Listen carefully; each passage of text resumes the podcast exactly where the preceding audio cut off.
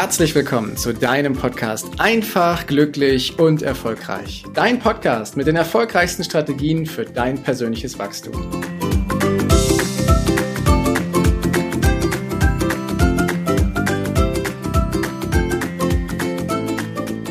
Heute spreche ich über ein Thema, was ich so unglaublich wichtig finde. Deswegen widme ich dem hier eine ganze Folge. Doch eigentlich müssten wir viel, viel länger darüber reden. Denn das Thema ist total wichtig und wir merken es in den Unternehmen, wir merken es in der Gesellschaft. Die, das Thema, um das es sich heute dreht, ist das Thema der emotionalen Führung, also des emotionalen Führungsstils. Es gibt ja mehrere Führungsstile und ich möchte heute mal auf den emotionalen Führungsstil eingehen, weil die meisten Mitarbeiter, die in ein Unternehmen kündigen, die kündigen während ihrer direkten, wegen ihrer direkten Führungskraft. Und hier geht es jetzt darum, mal einen Blick drauf zu werfen, welchen Führungsstil kann denn eine Führungskraft mitwählen, so quasi als Werkzeug, um eben genau das zu verhindern, dass die Mitarbeiter kündigen wegen dieser Person, sondern ein anderes Gefühl auszulösen, dass ein gemeinsames Gefühl mit einer positiven Atmosphäre entsteht, wo Mitarbeiter gerne einfach arbeiten. Und um das besser zu verstehen, gucken wir mal drauf, was bedeutet eigentlich dieses Emotional Leadership, diese emotionale Führung. Denn lange Zeit war es ja die gängige Auffassung, dass Mitarbeiterführung etwas mit Stärke zu tun hat. Hierarchie und Machtdemonstrationen standen an der Tagesordnung unser Mitarbeiter wurde wie so eine Art Kind da gesehen, das unfähig war, eigene Verantwortung zu übernehmen und selbst Entscheidungen zu treffen. Ich übertreibe vielleicht ein bisschen, aber das mache ich mit Absicht, um es deutlich zu machen. Also, wir hatten einen patriarchischen Führungsstil und Mitarbeiter waren quasi unmündig und demgegenüber gibt es mittlerweile ganz viele andere Führungsstile. Einer davon ist die sogenannte emotionale Führung und die bedeutet, dass die Führungskraft in der Lage ist, sich je nach Mitarbeiter und vor allem auch je nach Situation angemessen zu verhalten und auch auf die emotionalen Bedürfnisse seiner Mitarbeiter einzugehen. Das ist echt wichtig, mal darüber nachzudenken. Erstens, was habe ich für einen Mitarbeiter vor mir? Und zweitens, in was für einer Situation befinde ich mich denn gerade hier mit diesem Mitarbeiter? Das setzt allerdings voraus, dass diese Führungskraft die eigenen Gefühle erstmal versteht und auch einordnen kann und dass sie mit diesen Gefühlen dann eben auch umgehen kann. Diese Fähigkeiten, die fallen nicht so vom Himmel, äh, sondern die brauchen ein hohes Maß und zwar an mehreren Dingen, nämlich Selbstreflexion, dass wir mal Situationen im Nachgang bewerten, draufschauen und gucken, warum ist es vielleicht besonders gut oder warum ist es nicht so gut gelaufen. Die erfordern natürlich auch Empathie und natürlich emotionale Intelligenz. Da gehen wir auch noch drauf ein. Und nochmal ins alte Bild hinein, sobald es quasi gerade in, in unserem deutschsprachigen Raum um den Beruf geht, ist für viele Menschen ein Thema tabu und das sind die Emotionen. Hingegen wird sogar komisch auf andere Menschen geschaut, die äh, mit Emotionen äh, ganz klar umgehen oder die auf ihre Intuition vertrauen und Entscheidungen auch von der Intuition mit beeinflussen lassen. Denn viel zu schnell wird das als zu riskant oder als nicht berechenbar klassifiziert. Und dabei ist äh, emotionale Führung viel, viel mehr, als sich auf seine Intuition somit zu verlassen. Es ist viel mehr als nur quasi die Gefühle in den Vordergrund stellen, sondern es bedeutet, dass der Mensch, der Mitarbeiter in einer bestimmten Beziehung zur Führungskraft steht, in einer bestimmten Situation und die Führungskraft das richtig einsortieren kann.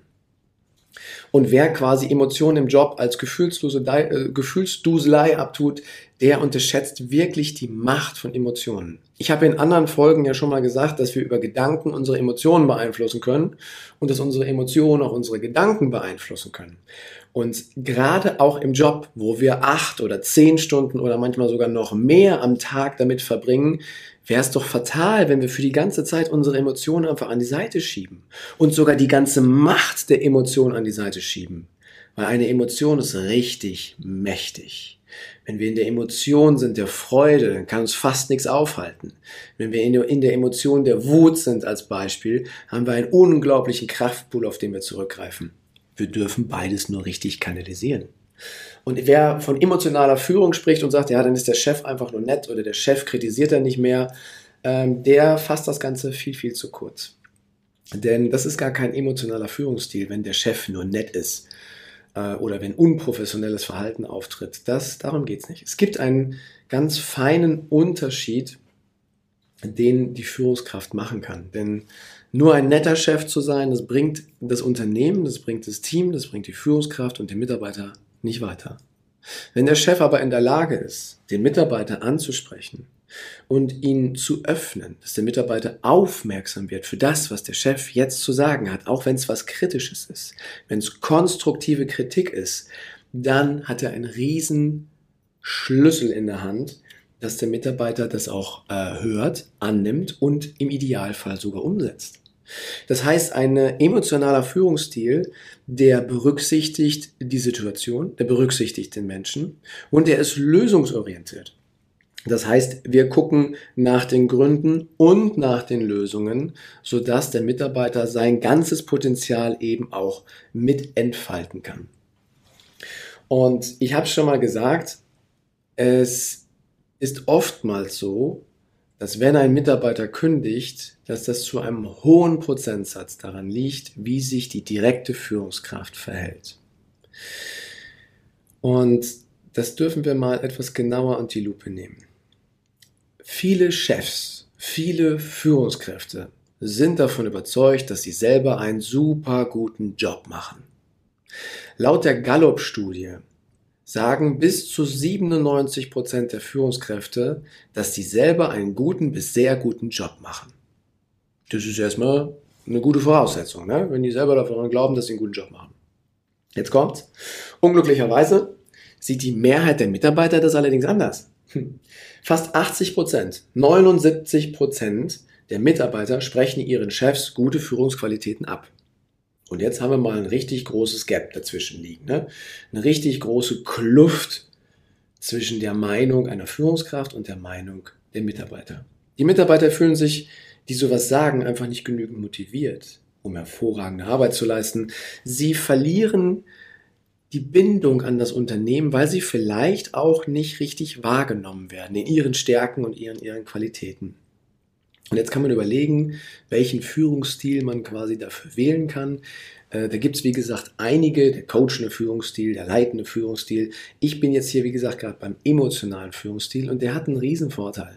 Und dieser Vorteil ist einfach, dass der Mensch, dass die Person als Ganzes wahrgenommen wird. Wenn du morgens ins Büro kommst als Beispiel, als Mitarbeiter, und hast irgendwie einen schlechten Tag. Und dann kommt dein Chef um die Ecke und will dir gerade einen Einlauf verpassen, weil irgendwas nicht richtig gelaufen ist. Dann kannst du das in der Situation einfach nicht gebrauchen. Ne? Hingegen, wenn der Chef kommt und stellt fest, ah, dem Mitarbeiter geht es aus irgendeinem Grund nicht so gut, ich nehme mal gerade fünf Minuten mehr Zeit, bringe mir eine Tasse Kaffee mit ihm, dass der vielleicht seinen Druck ablassen kann, der Mitarbeiter, um dann das Thema zu öffnen, was ich hier habe, was ich gerne anders und verbessert haben möchte. Das ist ein ganz simples Beispiel, dass wir so wie wir in das Gespräch hineingehen, das Gespräch auch bestimmen. Und wenn wir direkt auf die Sachebene schießen, vielleicht sogar noch mit eigener Wut als Führungskraft, dann braucht man sich doch nicht wundern, wenn der Mitarbeiter innerlich zumacht und sagt, der hat sie doch nicht mehr alle. Dementsprechend ist der autoritäre Führungsstil, ganz ehrlich, nicht mehr zeitgemäß. Die Mitarbeiter sind nicht mehr blind gehorsam und sorgen für eine sofortige Umsetzung von den Befehlen, die da kommen. Vielmehr will ein Mitarbeiter eigenständig denken. Er will Verantwortung übernehmen. Er will Ideen aussprechen. Er will kreativ sein. Er will nicht gehemmt werden indessen, sondern er will selber etwas mitbewirken. Den Fortschritt des Unternehmens, der Abteilung, des Teams voranbringen und damit dann eben automatisch auch seinem eigenen Fortschritt. Und deswegen ist es so wichtig, ein Appell an alle Führungskräfte daraus, die noch einen sehr hierarchischen Stil prägen, die sagen, ich gebe den Befehl und alle anderen müssen das machen, sich für dieses Themas zu öffnen und mal zu gucken, warum sind andere Führungskräfte auch erfolgreich, die nicht so hart durchgreifen, zumindest nicht so offensichtlich hart durchgreifen. Weil ein emotionaler Führungsstil, der beinhaltet auch klare Grenzen. Es beinhaltet auch klare Leitplanken, in denen sich die Mitarbeiter bewegen können. Doch dadurch, dass es diese Grenzen und Leitplanken gibt und die Mitarbeiter sich darin bewegen können, fühlen sie sich in diesen Leitplanken wohl. Und das führt dann dazu, dass die Fluktuationsquote in Unternehmen sinkt. Das führt dazu, dass der Net Promoter Score steigt. Das führt dazu, dass das Betriebsklima an sich einfach deutlich besser wird. Und deswegen plädiere ich ganz stark dafür, dass die Führungskräfte dieser Welt sich dieses Themas öffnen. Es gibt zig Studien, ganz viele Forscher, die herausgefunden haben, was für positive Effekte unter anderem die emotionale Führung dann eben mit auch beinhaltet. Und ich habe das gerade schon mit dargestellt. Alles in allem lässt es sich sagen, dass wenn wir von den klassisch gelernten Führungsstilen abweichen oder sie um weitere Stile wie zum Beispiel die emotionale Führung ergänzen, dass das automatisch Auswirkungen auf die Stimmung der Mitarbeiter hat, auf die Freude, den Spaß und die Arbeit, auf die Mitarbeitermotivation und schlussendlich dann auch auf die Ergebnisse. Weil das ist ja das, was die Führungskraft will. Sie möchte im Sinne des Unternehmens die Strategie umsetzen und bestmögliche Ergebnisse erzielen, aus jedem einzelnen Mitarbeiter heraus. Und es funktioniert eben, wenn sich die Mitarbeiter auch wohlfühlen. Und viele Unternehmen machen es vor, wie es funktioniert, aber der Rahmen des Unternehmens ist nicht alles. Der Hauptdreh- und Angelpunkt ist die direkte persönliche Führungskraft.